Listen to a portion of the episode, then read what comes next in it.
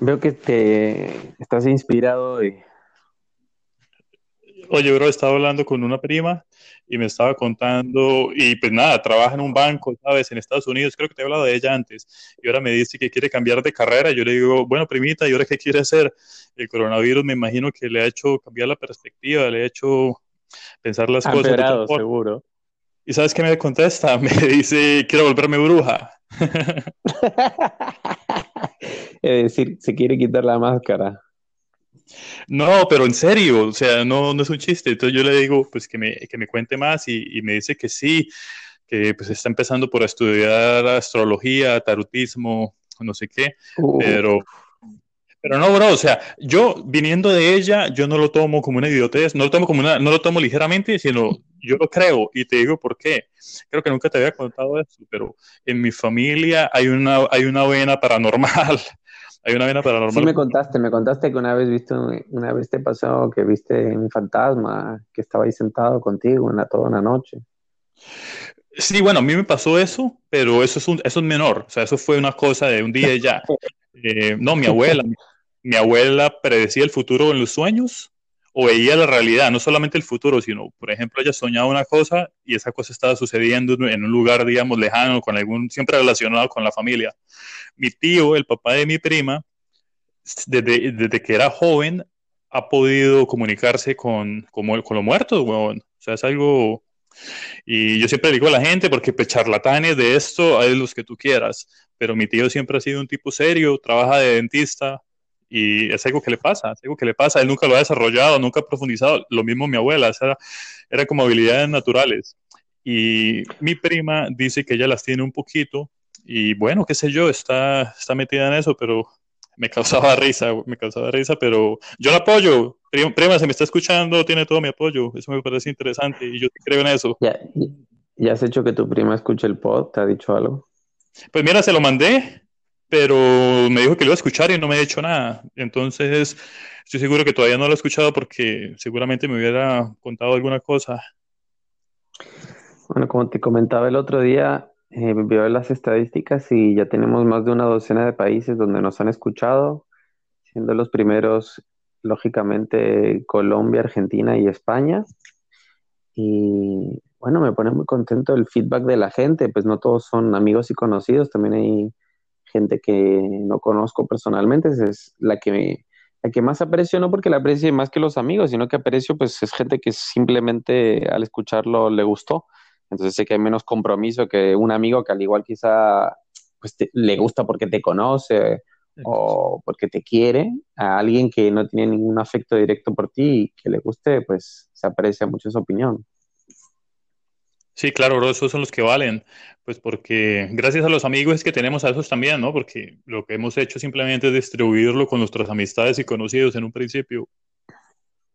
Lógico, lo que pasa es que yo pienso que las personas muchas veces eh, están tan saturadas hoy en día de información y de entretenimiento que no, no, hay, no hay espacio para nada. Es decir, uno hace algo y hay tanta oferta de tantas cosas todo el tiempo que se hunde en un maremoto de cosas efímeras y vacías. Sí, bro, totalmente. Sí, no, la verdad es un honor que saquen tiempo para escucharnos a nosotros dos hablando vainas. sí, yo pienso que por lo menos que se rían un rato, ¿no? Y contamos nuestras historias y de paso mezclamos nuestros pensamientos. Al principio nos decían algunos que, si profundizábamos más en algún tema, pero no creo que sea necesario, ¿no? Pues así son nuestras conversaciones siempre. No tenemos que estar eh, especificando ni jactándonos de expertos en nada. Lo que surge, surge y también vuelven a surgir en otros pods. Entonces, si el que está escuchando por primera vez este pod, el número 6, de hecho es el 7, eh, que lo hicimos el mismo día, pues que escuche los demás y va a ver que hay un montón de temas reivindicativos, ¿no? Empezando por el, lo, que mencionabas hace un rato de la autocensura, que qué impresionante que es, ¿no? Si uno dice algo y ya lo han machacado tanto por tantos flancos que uno ya automáticamente o se disculpa o aclara que no es así y, y ya muchas veces se dice, bueno, ya no lo voy a volver a decir para que no, la gente no se confunda, no llame malos entendidos. Entonces uno tiene que hablar como un pelotudo, básicamente. Sí, yo diría que la autocensura es el tema transversal de este podcast, por lo menos de momento lo es, y porque nace, este podcast nace en tiempo de coronavirus, donde ese tipo de cosas se está profundizando de manera más clara. Bueno, otro tipo de cosas que están profundizando mucho y que para mí son fruto de la confusión y la ignorancia son las teorías conspirativas. Sí, total, bro. Esto, por ejemplo, y la gente se repite, ¿no? Acá me pasó con la chica que vive conmigo y con un amigo. El mismo día hablé con ellos y me dijeron lo mismo. Lo del tema de Bill Gates y la vacuna, que ellos ni, ellos ni por el putas se dejarían aplicar esa vacuna, que Bill Gates está detrás de eso. Entonces, nada, vivimos en una sociedad ciclotínica. Hace un mes Bill Gates era el genio visionario, líder mundial y ahorita es un, es un conspiranoico, es un, eh, es un opresor. Es un iluminado reptiliano. Él es, trabaja para los Rothschild, los Rockefeller y te quiere meter un chip en la sangre y te puede matar con el G5. No, y, yo hablé, y yo hablé con ellos para tratar de comprender. Entonces yo les dije, bueno, dime cuál es el problema de la vacuna. Yo alguna vez pues leí por encima y me pareció pues que no tiene ningún fundamento y lo único que yo leí negativo es que te puede causar autismo y que, sirve, y que sirve para dominar al mundo y controlar a la población, supuestamente envenenarla y tal. Y no me supieron explicar bien eh, qué era, y me dijeron que mucha, una, ella, la chica me dijo que hay mucha evidencia que muestra que hay metales pesados en esas vacunas y que básicamente están matando a la gente y, y, haciendo un control de población. Y yo le dije, pues mira, no he visto esa evidencia, pero créeme que la evidencia que prueba que las vacunas han salvado a millones de personas es, es incontestable y seguramente hay tantos científicos que no todos son esclavos de los gobiernos y las farmacéuticas, solo hace falta uno que saque a la luz que la vacuna X o Y es, no sirve o que ni siquiera es, es, inocua, sino que es perversa. Porque yo le digo, así funciona la ciencia a diferencia del dogmatismo. Solo falta que un método científico pruebe que algo ya no sirve más y, punto. O sea, no, no, no hay más hay que decir.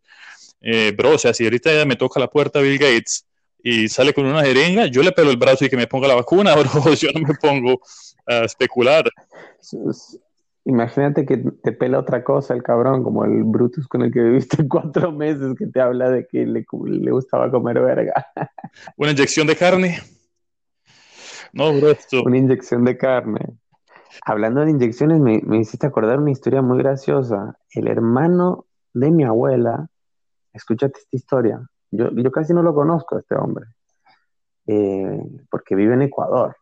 Y se dedicaba a poner inyecciones, el cabrón, y tiene más de 20 hijos, el hijo de puta. ya ves.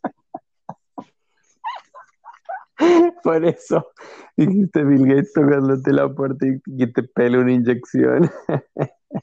Ahora, bro, hay que decir, decir algo claro. O sea, es cierto sobre todo Estados Unidos, si recuerdas la eugenesia, o sea, el tema de que las grandes potencias quieren controlar la clase de personas que nacen y disminuir eh, los nacimientos, eso no es algo de la conspiración, eso es algo que es evidente. De toda la vida. Sí, desde, desde, los ingleses, desde principios del siglo XIX se hablaba de eso. Exacto. eso empezó con los ingleses, se hizo bien fuerte al final del siglo XIX, principios del XX, con las leyes de la eugenesia en Estados Unidos, que prácticamente es un proceso de selección deliberada para ver qué tipo de gente básicamente merecen hacer. Entonces, en Estados Unidos... Pues les, salió de puta madre a los gringos con todos esos obesos que tienen ahí rodando. Sí, pero bueno, porque ya no la están aplicando tan de frente, pero antes eran leyes, bro. Entonces, si eras ciego, si, si eras bobo, si eras retrasado mental, si eras violador, si eras criminal, había leyes y legalmente te castraban. En Estados Unidos castraban a la gente y lo llevaron al punto de discriminación que a las mujeres latinas las castraban y todo esto sin consentimiento, ese es el tema, porque era obligatorio. A los indígenas los castraban, prohibían, prohibían los matrimonios interraciales con la idea de que había que crear una, un tipo de ser, de ser, humano en la sociedad para que no fuera parásito del Estado, para que fuera inteligente, blanco, todo esto que después lo agarraron los nazis, que cuando tú hablas de eugenesia, ah, sí, los nazis, eso lo agarraron de los gringos. Entonces, esto no es conspiración, sino esto es, es la realidad pura y dura, eso siempre ha existido. Pero de ahí a decir que Oye, yo no sabía para eso, yo sí lo dudo, no creo.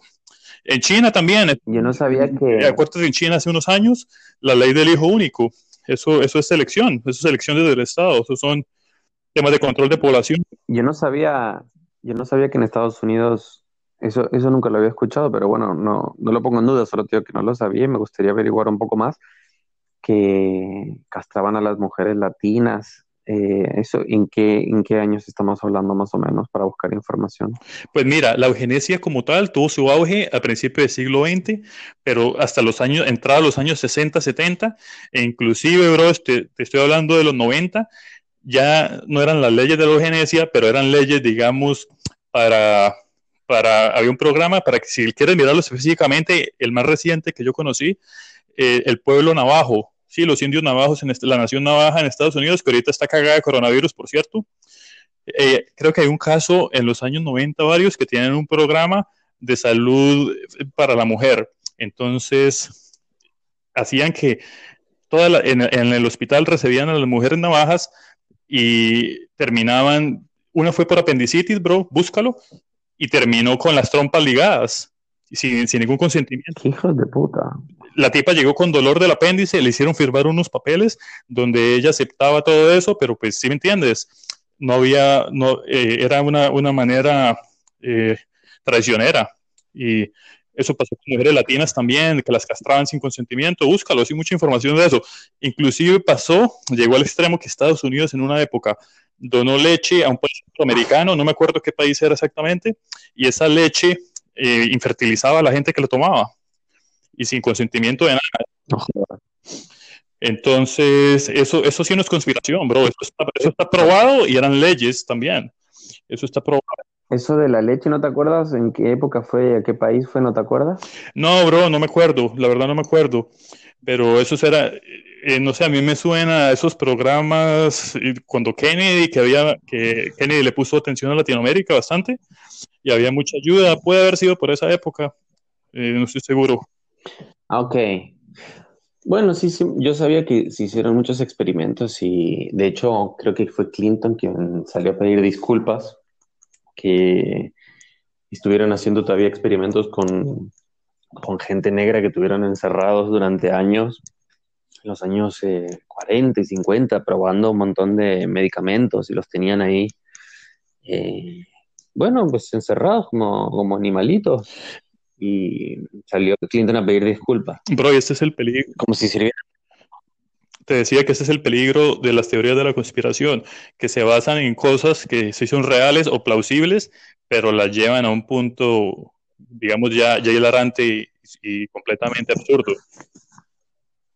Bueno, yo, yo me he dado cuenta que este boom de las conspiraciones que se da gracias a Internet, obviamente, y cada vez más por las redes sociales y lo fácil que es transmitir cualquier cosa, eh, permite que a la gente todo, todo se le puede decir y todo se lo creen. Es si tú y yo ahora decimos que en realidad el COVID eh, no es un virus, sino que es una mentira que los medios han, han inventado y que en realidad están matando a la gente vieja para que no pagar pensiones, te apuesto que un montón de gente se lo cree. Si solo lo tenemos que decir con voz seria, decir, sí, he leído un informe de la Universidad de Pensilvania y dicen que el 90% de los casos son hombres blancos que no tenían a quien dejarle su herencia y todos, oh, sí, es verdad. Sí, me dio risa que una vez un amigo me pregunta que yo por qué no tenía Facebook, yo le pues le expliqué los motivos por el cual no estoy en redes sociales, me dijo, bueno, ¿y tú cómo te informas? Y yo le digo, pues si tú, si tú estás en Facebook, te vas a desinformar, más vale tener la cabeza vacía que tenerla llena de cosas de Facebook, ¿no?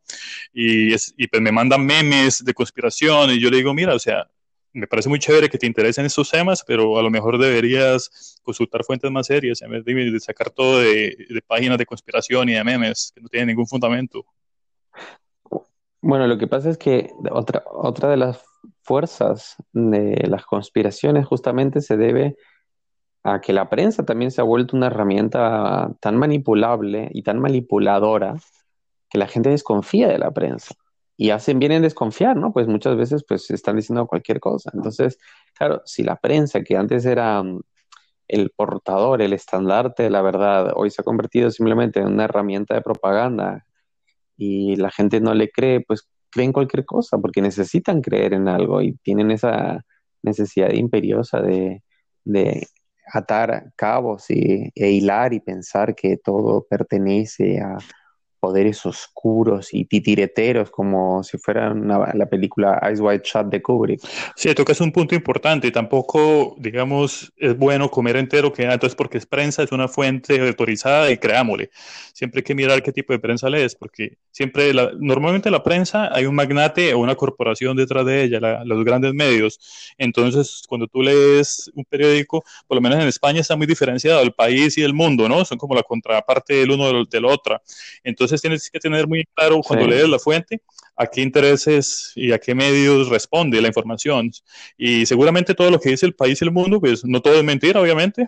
Es más, la mayoría no creo que lo sea, pero algunas cosas sí están bastante amañadas. Es como todo medio de información. La imparcialidad en la información es un mito. Eso nunca, eso nunca va a existir pero, pero sí es más serio que leas el país y el mundo a que, a que leas memes de Facebook y que te los creas ¿no?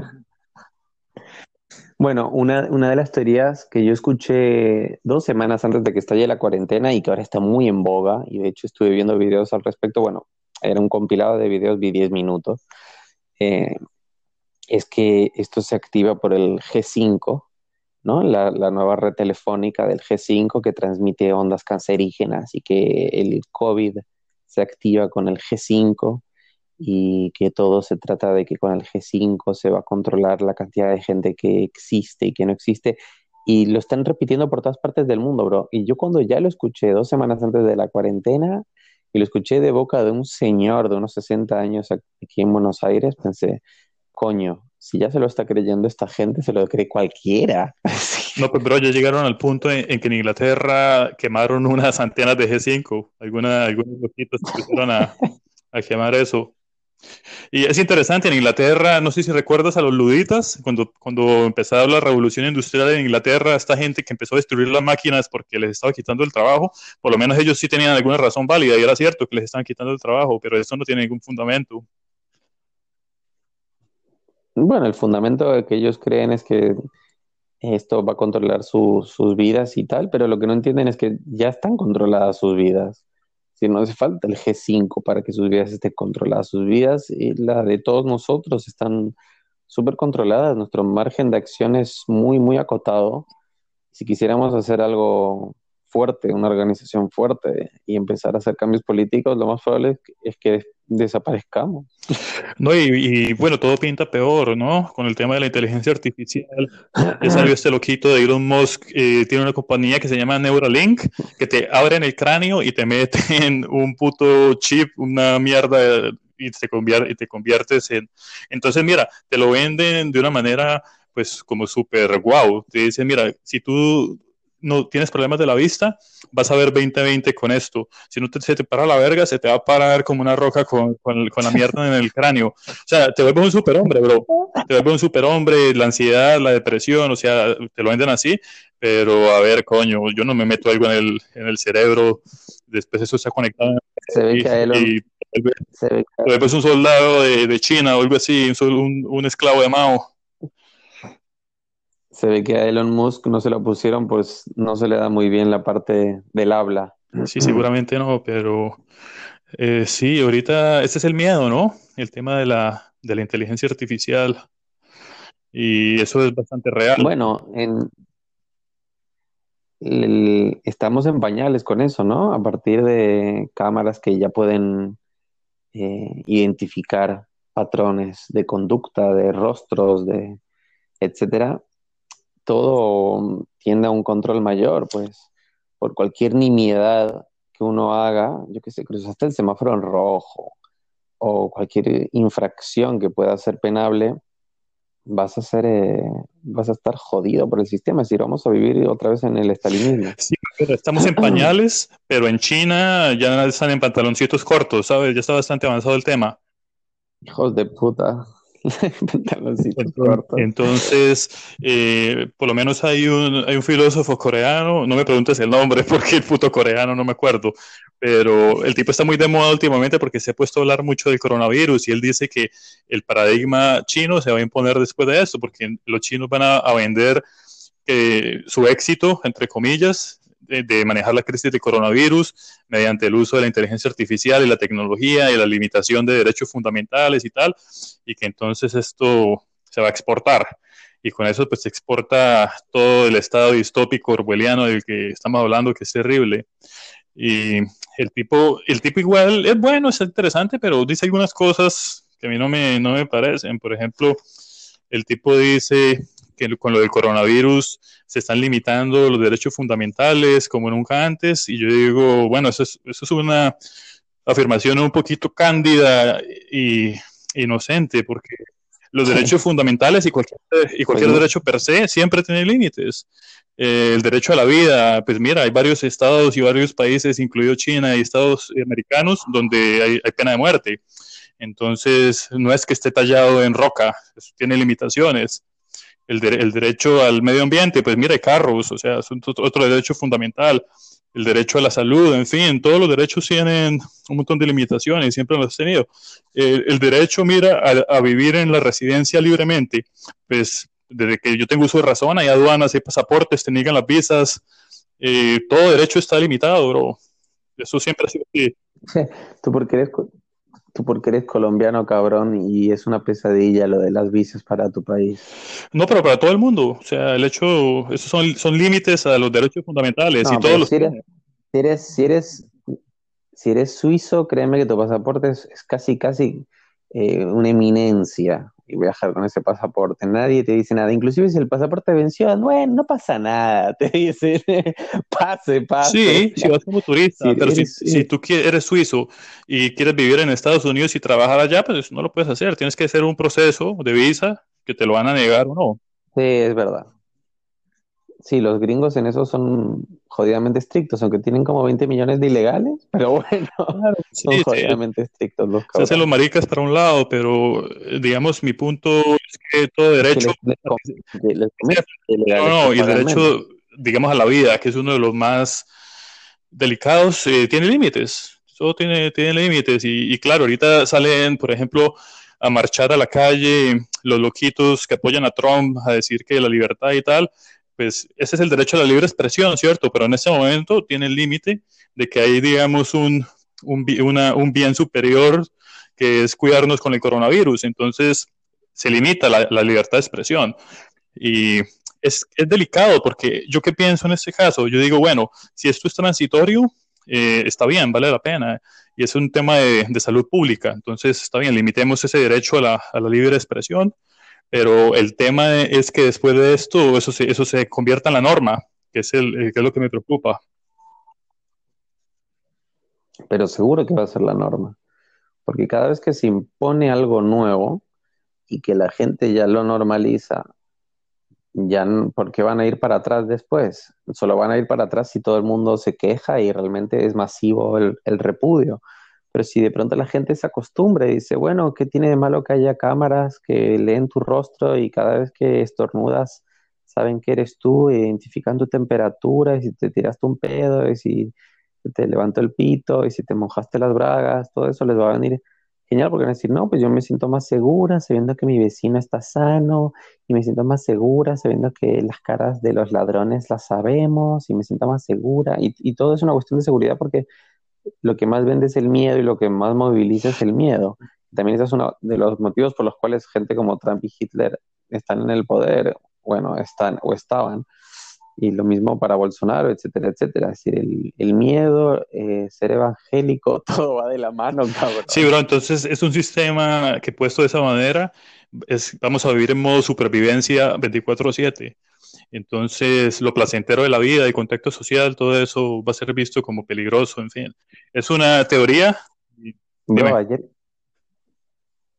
ayer caminaba por la calle y, claro, bueno, ahora es obligatorio que todos vayamos con el, el barbijo. Y pues supongo que cuando esto se arregle ya no lo haremos más, pero pensaba, y ya tenemos normalizado el barbijo, pues primero era el condón, ahora es el barbijo. Pronto nos van a plastificar desde las uñas de los pies hasta las pestañas, cabrón. Es decir, somos, somos un virus los seres humanos. Sí, yo, pero yo no sé si, si esa sociedad se llegase a implantar, eh, no sé qué gracia tiene la vida, ¿no? No lo sé, vivir en modo supervivencia. Bueno, la, la, la gracia va a pasar por TikTok, por Instagram, por todo lo virtual y no por lo real. Y de hecho, una cosa que ya hemos hablado, mucha gente está diciendo que ay, qué bueno que hay internet y que, qué bien que, que, qué bien que se pasa por ahí. Yo creo que una máxima de las sociedades siempre es a mayor nivel de seguridad, eh, menor libertad. Eso sí, yo creo que es incontrovertible. Entonces, si te gusta eso, tienes que estar dispuesto ¿No? a, a, entregar un poquito, de, o un poquito, no, muchas de, tu, de tus libertades. Tienes que estar dispuesto a rendirte. Mira, todo, todo, es, todo es un balance. Yo, por ejemplo, eh, he vivido unos siete años en Europa, ¿no? Unos cuatro en Barcelona y tres en Madrid.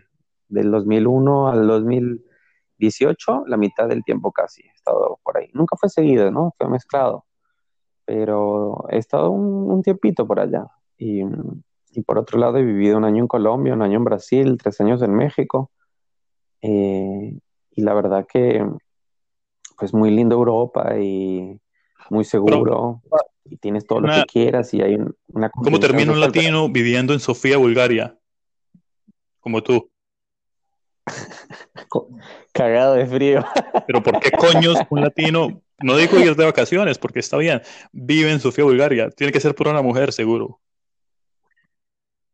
Eh, obvio, pero duré un mes nada más. Y fue por una mujer que conocí en Francia, que me la tiré a ella y a su prima una noche que las conocimos cuando estaba grabando un documental. Qué momento aquello, bro, fue magnífico. Ay, me hiciste recordar un momento tan grato. Bro, es...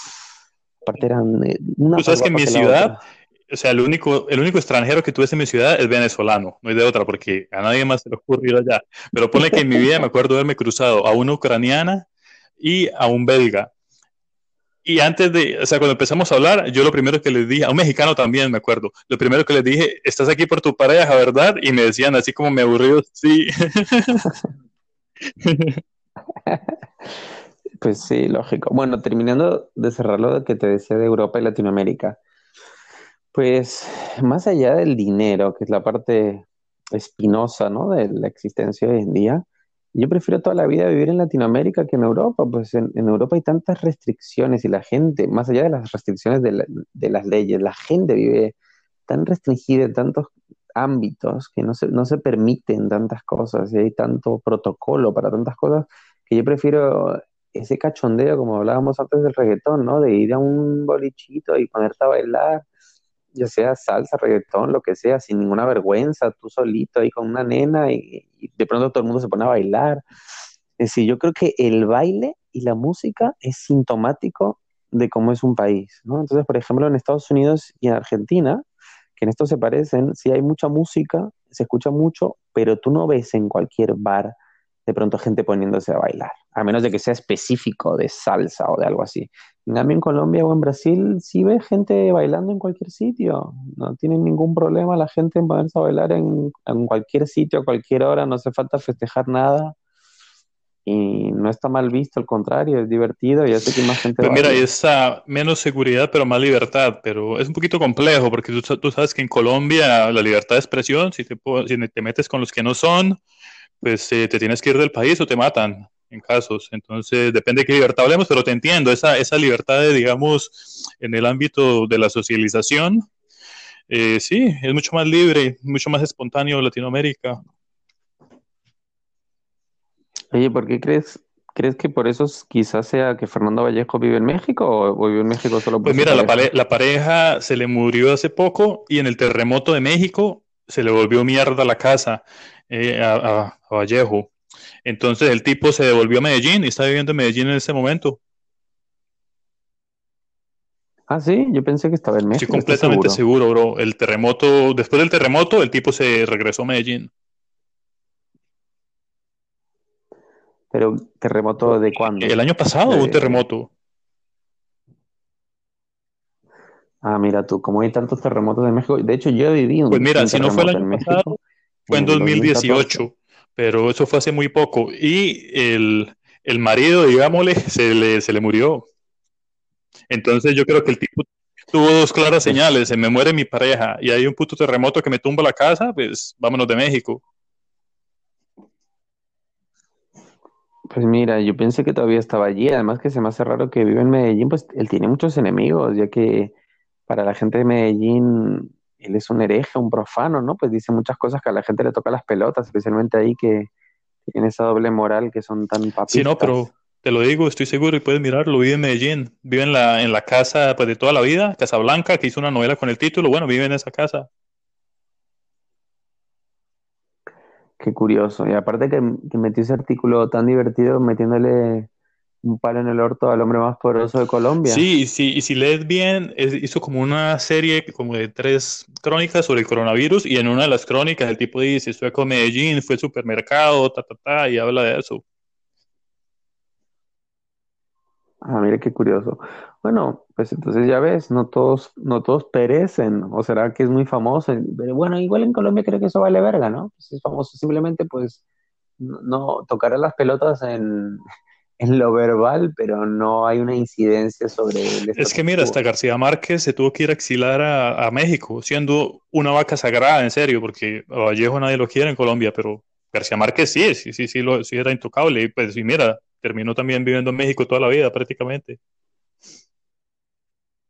Y eso se debe a algo Eh, eso se especial. debe a que él siempre fue muy de izquierda y muy cercano al comunismo de, de Cuba. Entonces, claro, o sea, pues en Colombia no se aguantaron esa vaina, huevón, y le tocó irse, porque pues, estaba amenazado. Mm. Bro, 31 minutos 15, ¿cómo pasa el tiempo? Bueno, lo Un abrazo. aquí. Un abrazo, querido.